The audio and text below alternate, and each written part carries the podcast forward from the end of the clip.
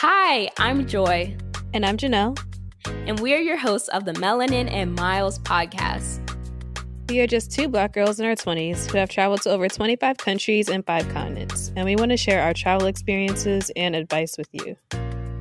Like when I went cliff jumping in Jamaica, or when I booked a flight for only $6, and even when I lived with a host family who didn't speak any English in Spain for four months. Or when I went skydiving in DC, swam with elephants in Thailand, and won over $200 at a casino in Puerto Rico. Make sure you subscribe to our podcast and tune in every Tuesday for new episodes.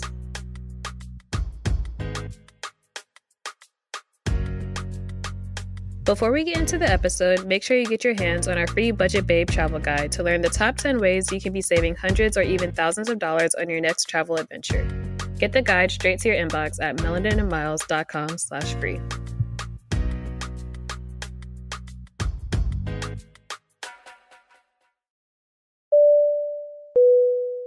This segment of our podcast is called The Check In, where we both update you guys on where we've been traveling and life updates in 60 seconds or less before we get into the episode.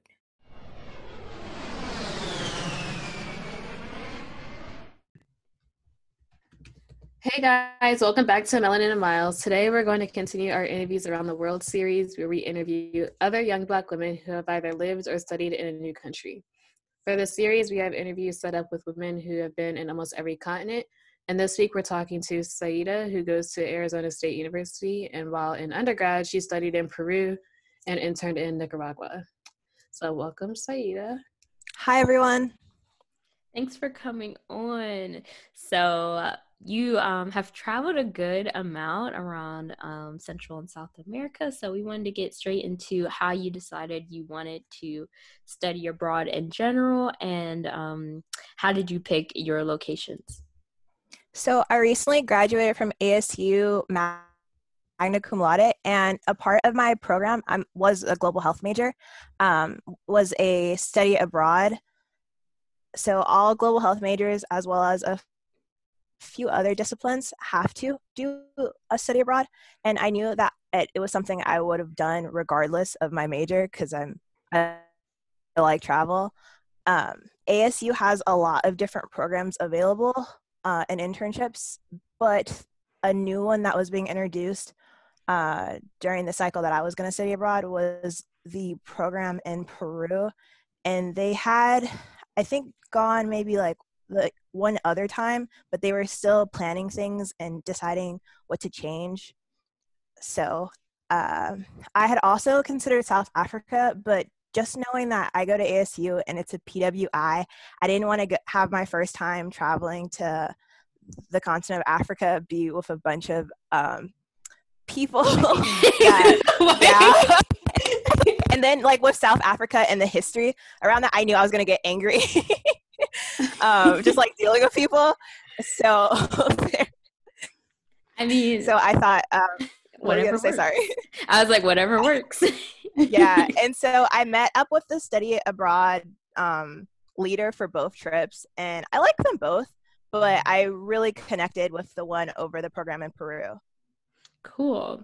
So after you chose Peru, um, how did you prepare to go abroad? Like, did you have to know the language? Did you have to get visas or immunizations? Like, what different things did you have to do to prepare to go? So, I didn't need a visa, but I needed a few immunizations because I had gone to um, Nicaragua previously. I had some of my immunizations that were still up to date, but um, I think I maybe had like one or two Oh, oh, I got malaria medications not because um, I thought it was at like a big risk, but that was something that I didn't when I like didn't get when I went to Nicaragua, and I just wanted to have it to be safe, um, even though it's not a major risk there. Um, gotcha. Um, yeah, I think when I went to South America, I didn't get the malaria pills, but it was just like if you, it was kind of like optional, I think. Mm-hmm. Um, so uh, just for everyone listening, can you explain like kind of how your study abroad program was structured, um, the length of the program, if you had a host family, and like if you took classes while you're there? So I took a six credit course while I was there. I was, um, I think around three weeks was my time frame for my program, and it was on food and culture. So we traveled to various parts of Peru, but it was mainly in Lima and in um, Cusco, which we went later. But we also had a stay with the Misminay, like within the Misminay community, which was really great to see how um, some of the more indigenous people lived.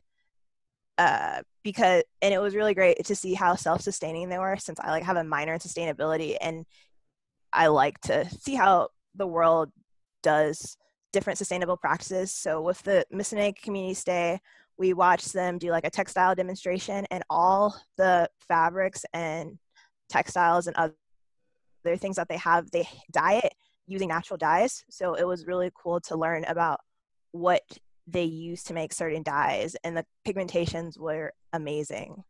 Um, that sounds so cool. And like did you get to like see how they made different like clothing and stuff out of the textiles yeah, so there was one woman that was just sitting and working on a blanket, but then um, during our demonstration, we got to try text like doing a different type of weaving method.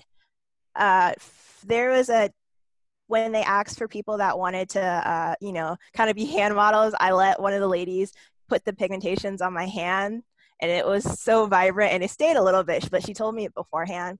For my specific program, you didn't need to know Spanish because my professor was fluent as well as a TA.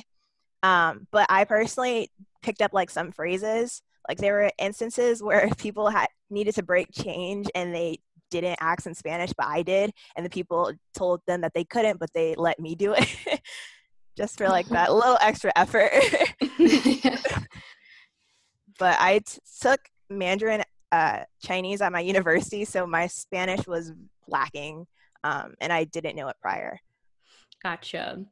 And as far as another question about your program, did um, was it expensive, or did you have any types of scholarships to go abroad?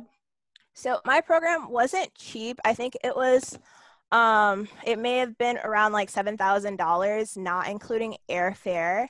And I got a scholarship from my department, which was the School of Human Evolution and Social Change, which helped as well as um, just applying to outside things. Cool. Not necessarily like specific study abroad scholarships, but just like very overarching broad ones. Because my mm-hmm. university has some different ones, and I know a few of my friends got the. There's one that's for travel, and it's through like the U.S. government, and I can't remember the name of that right now, unfortunately. that's um, fine. Yeah, just if you're listening, know that there are opportunities available to get money, even if it's not like specifically study abroad, like you said. Mm-hmm. But I would do if you even have like a slight interest, start researching different scholarships and applying early because not only do you have the program costs, but also you're gonna want souvenirs once you're in country. Right. and most of the time they're not super expensive, but some of my friends had like suitcases filled with stuff they brought back. Yeah, my after I studied abroad, like my suitcases were full just because I don't know, just because uh, like while you're as the weeks go by, you're like getting different things. Mm-hmm. Yeah, I had to like leave stuff behind that I brought with me so I could bring back the new stuff. it was tragic. Yeah, I had backpacks, so I didn't bring a traditional suitcase. And I had one of those Tumi fold down bags, so I just brought like souvenirs on the way back using that. But I have major regrets of not bring, buying more stuff while I was there because um, the US dollar was very strong at the time. And so I got so much cool stuff and I could have got even more things. wow. Nice. So now I want to ask a few questions about your internship that you did in Nicaragua. Okay. Um, so can you first just like explain what the internship was, what it was focused on? So I was a part of a club at my university called GlobeMed, and there it's available at a bunch of different universities. But each chapter is connected with a different nonprofit abroad, and so during my time, we were partnered with an organization called Project Bona Fide, which was a sustainable farm located in uh, Ometepe, Nicaragua. And so I, throughout the year, we'd fundraise and um, stay in communication with our partner for stuff that we they needed and things that were going on with the farm. But during the summer, we'd send students over to um, kind of see versus like what we heard, heard, and then what we actually see is happening. So I was one of the students that was selected to be a GROW intern, which stood for grassroots on-site work. So I was there for around two months. oh wow! Was it like a summer program?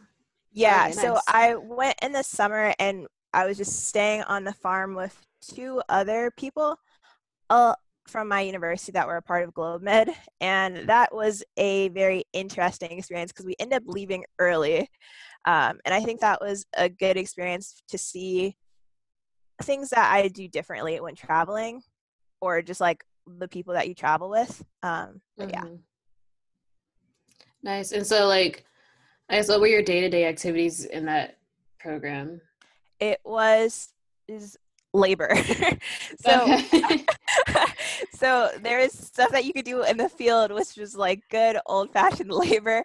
So I there was one time where I was just like cutting down banana trees. Not they the farm was very very lush, so things would be cut down and then things would be grown and it seemed like immediately. So just to um, add nutrients to the soil around an area, you'd like cut off dead leaves and whatnot so that it would go back.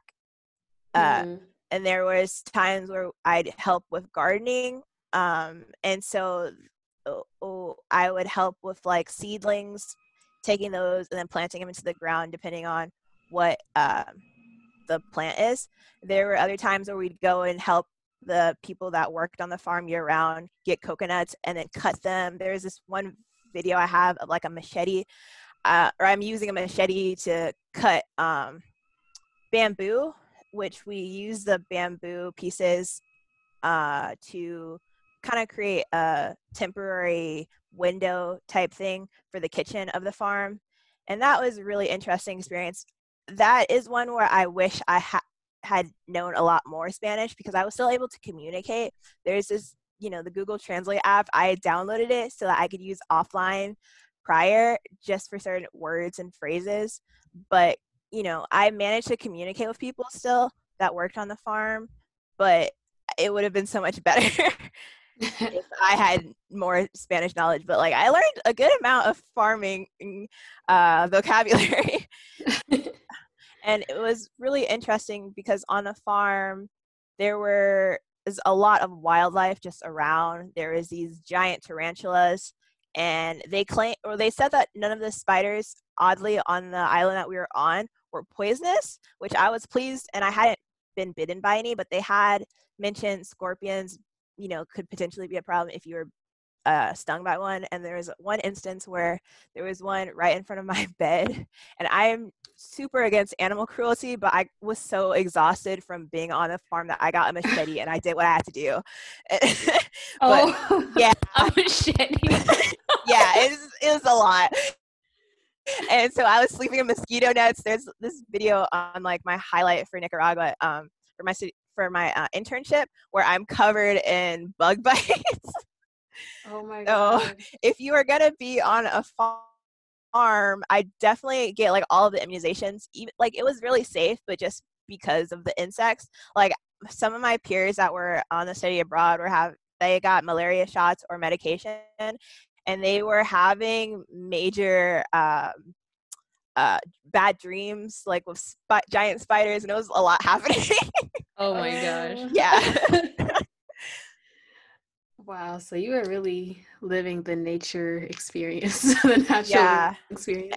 And then during um, the, sorry, during the time that I had traveled, it was kind of like an election year, and there had been a civil unrest, like unrest around Daniel Ortega, who's like the president.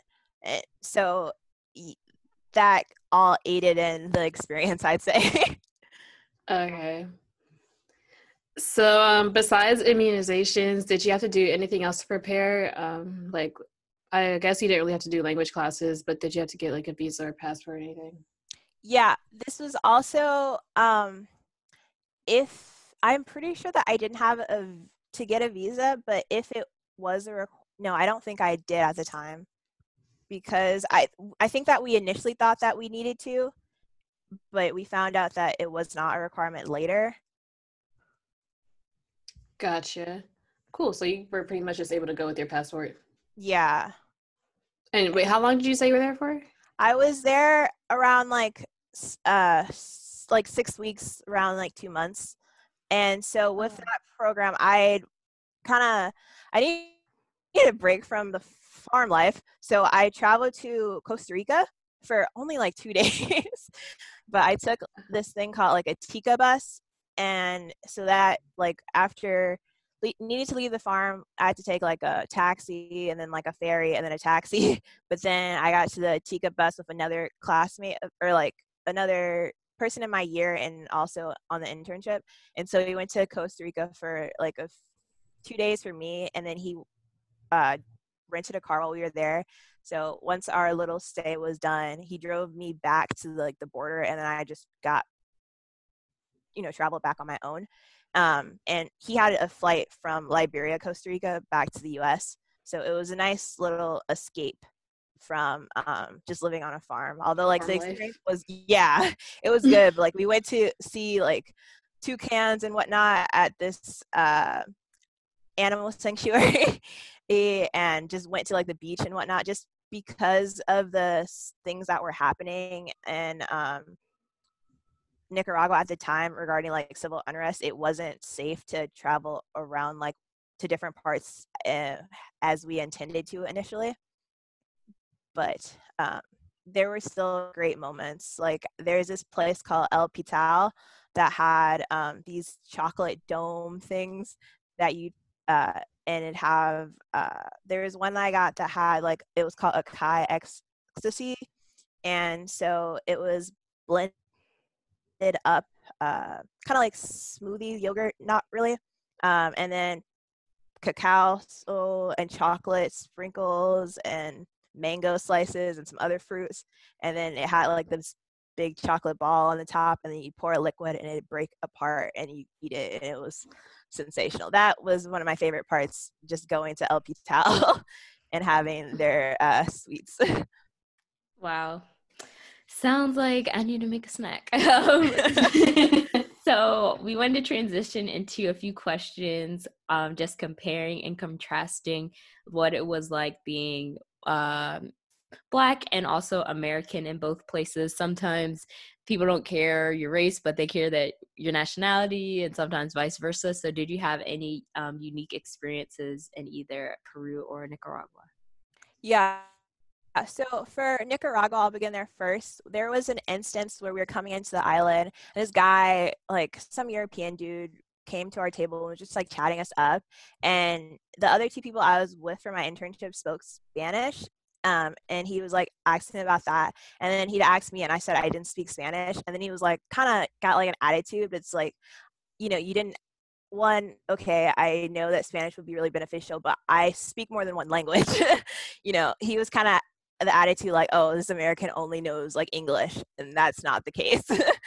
Um so that was like a weird instance and he wasn't even a local but then when i was on the farm before like the people that worked that were locals were really cool but the person that owned the farm he we end up finding out later that he had like disparaging views towards like specifically African American people, and he was talking to this one girl who was not from my university but goes to FSU, uh, Mirrodin, and she's Haitian.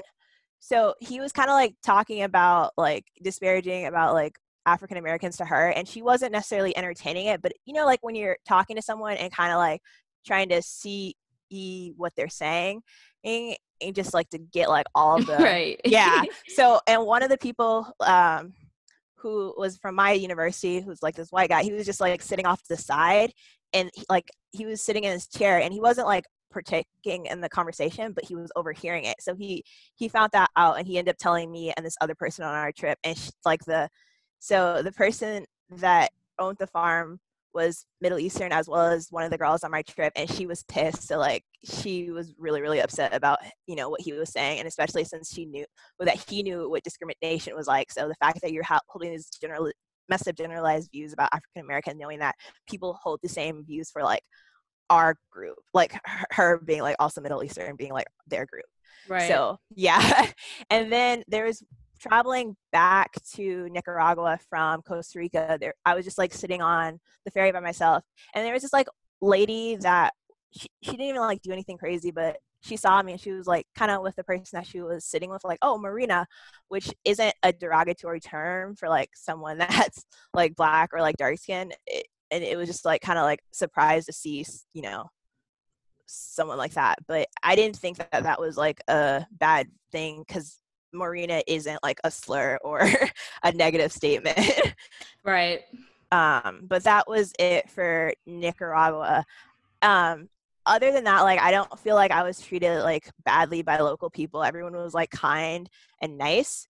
And also I think that most people knew that I was an American and and there's like kind of during the time that we were at being slow with like tourist booms um it was just like, okay, well, this is an American person visiting and they have money and they're like helping boost like, you know, this area by buying stuff.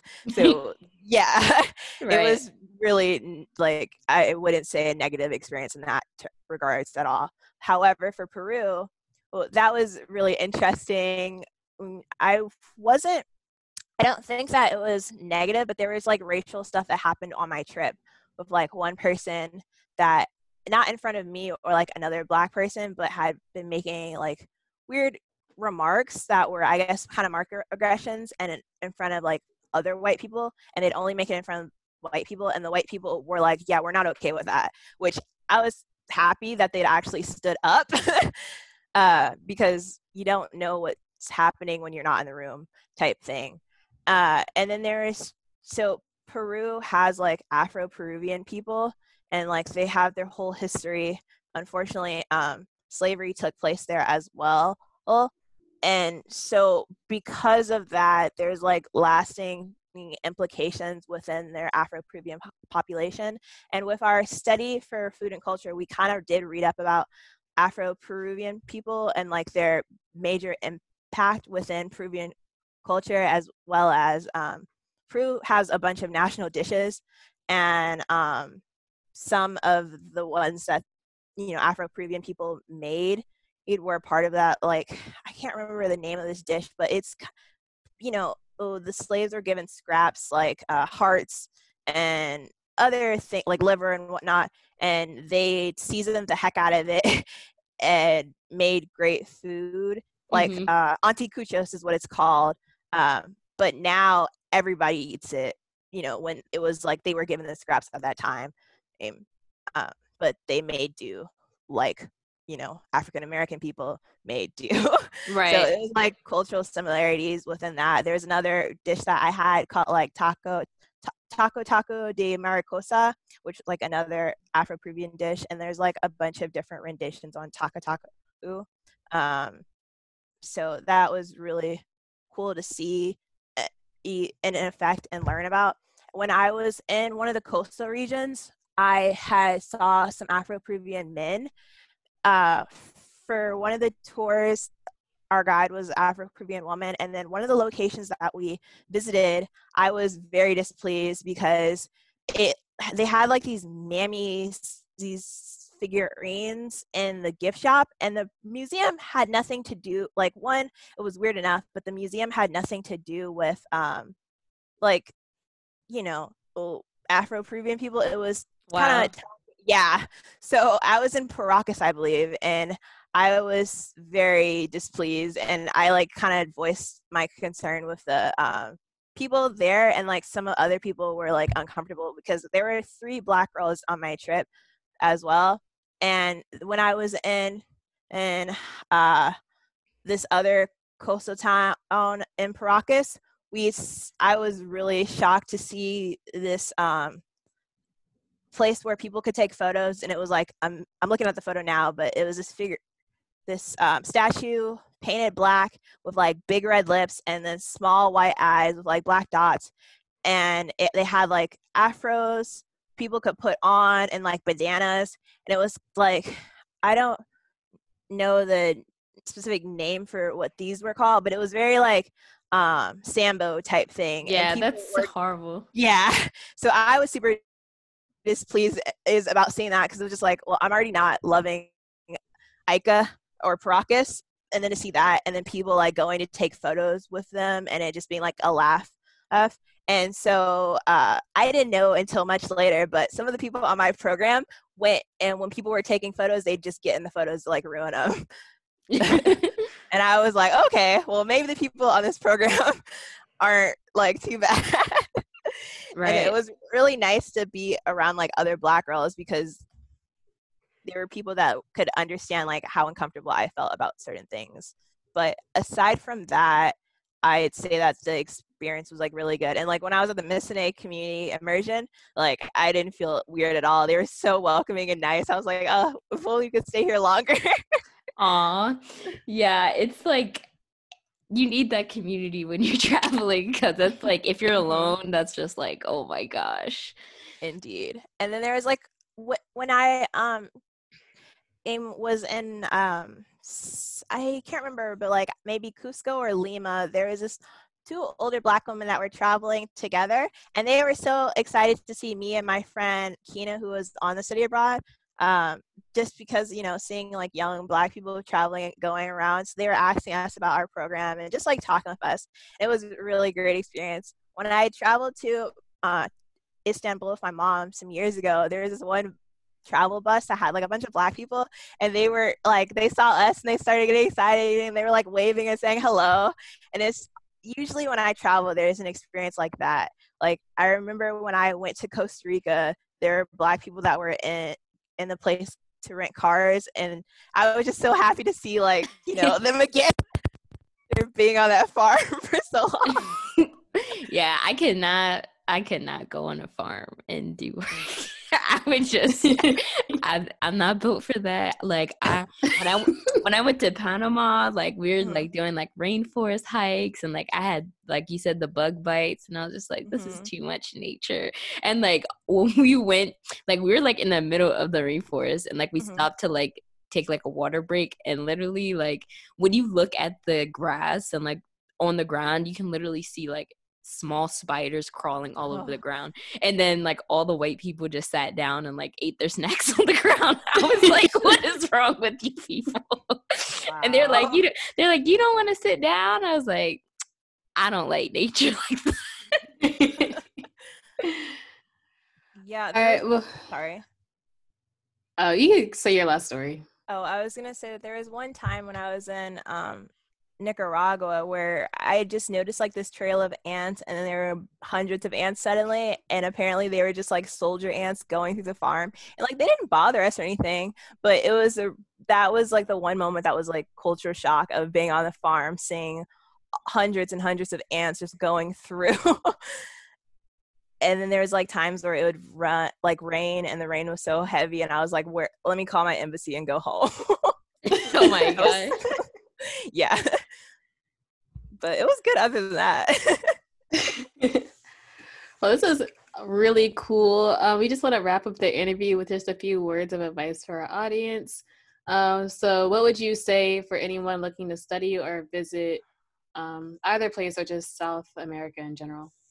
I think that even with the negative instances I talked about, there may be like instances of like microaggressions, like or honestly racism within where you live. So i don't think that should be a major major deterrent for travel. Like you're going to meet people that are really really kind and you may meet people that aren't but you're going to have experiences that are positive.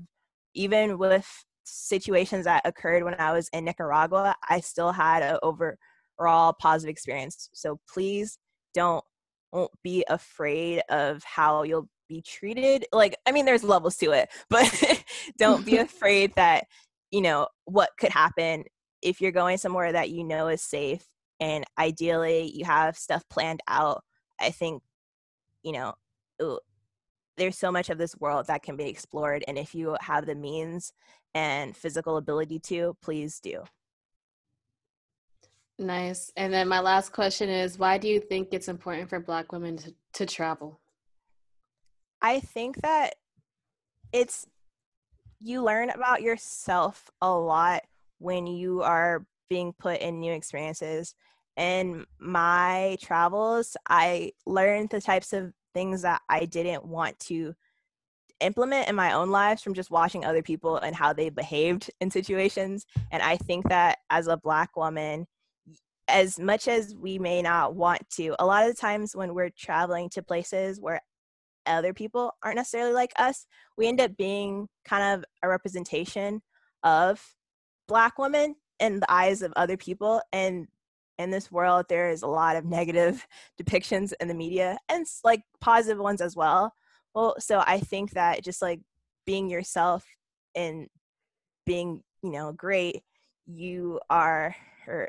getting more experiences and openness as well as just being an example of like a really awesome black woman for the people that you encounter on your trips yeah, I totally agree. This was like such a cool interview. You had so many great stories, positive and not so positive. but yeah, this was awesome. I think um, you know, going to getting to different countries in South America is like really cool and like, you know, not everywhere is the same. I feel like when you're like a new traveler, you kind of group every country and like different regions together. Mm-hmm. So it was great to hear like you had um, different experiences in both. So thank you so much for being on the podcast. Um, this thank was really for, awesome. For having me. Um, and just let everyone know where they can follow you and keep up with your journey. You can um, follow my personal Instagram or just like to look at my photos from travel at Syeda Umar on which is spelled S Y E D A U M A R. And then I collect enamel pins. So I have an Instagram where I uh, showcase the fancy pins that I buy at Syeda's Pinventory, which is S Y E D A S P I N V E N T O R Y. So you can check me out on Instagram. Awesome. Thanks. Thank you. Bye.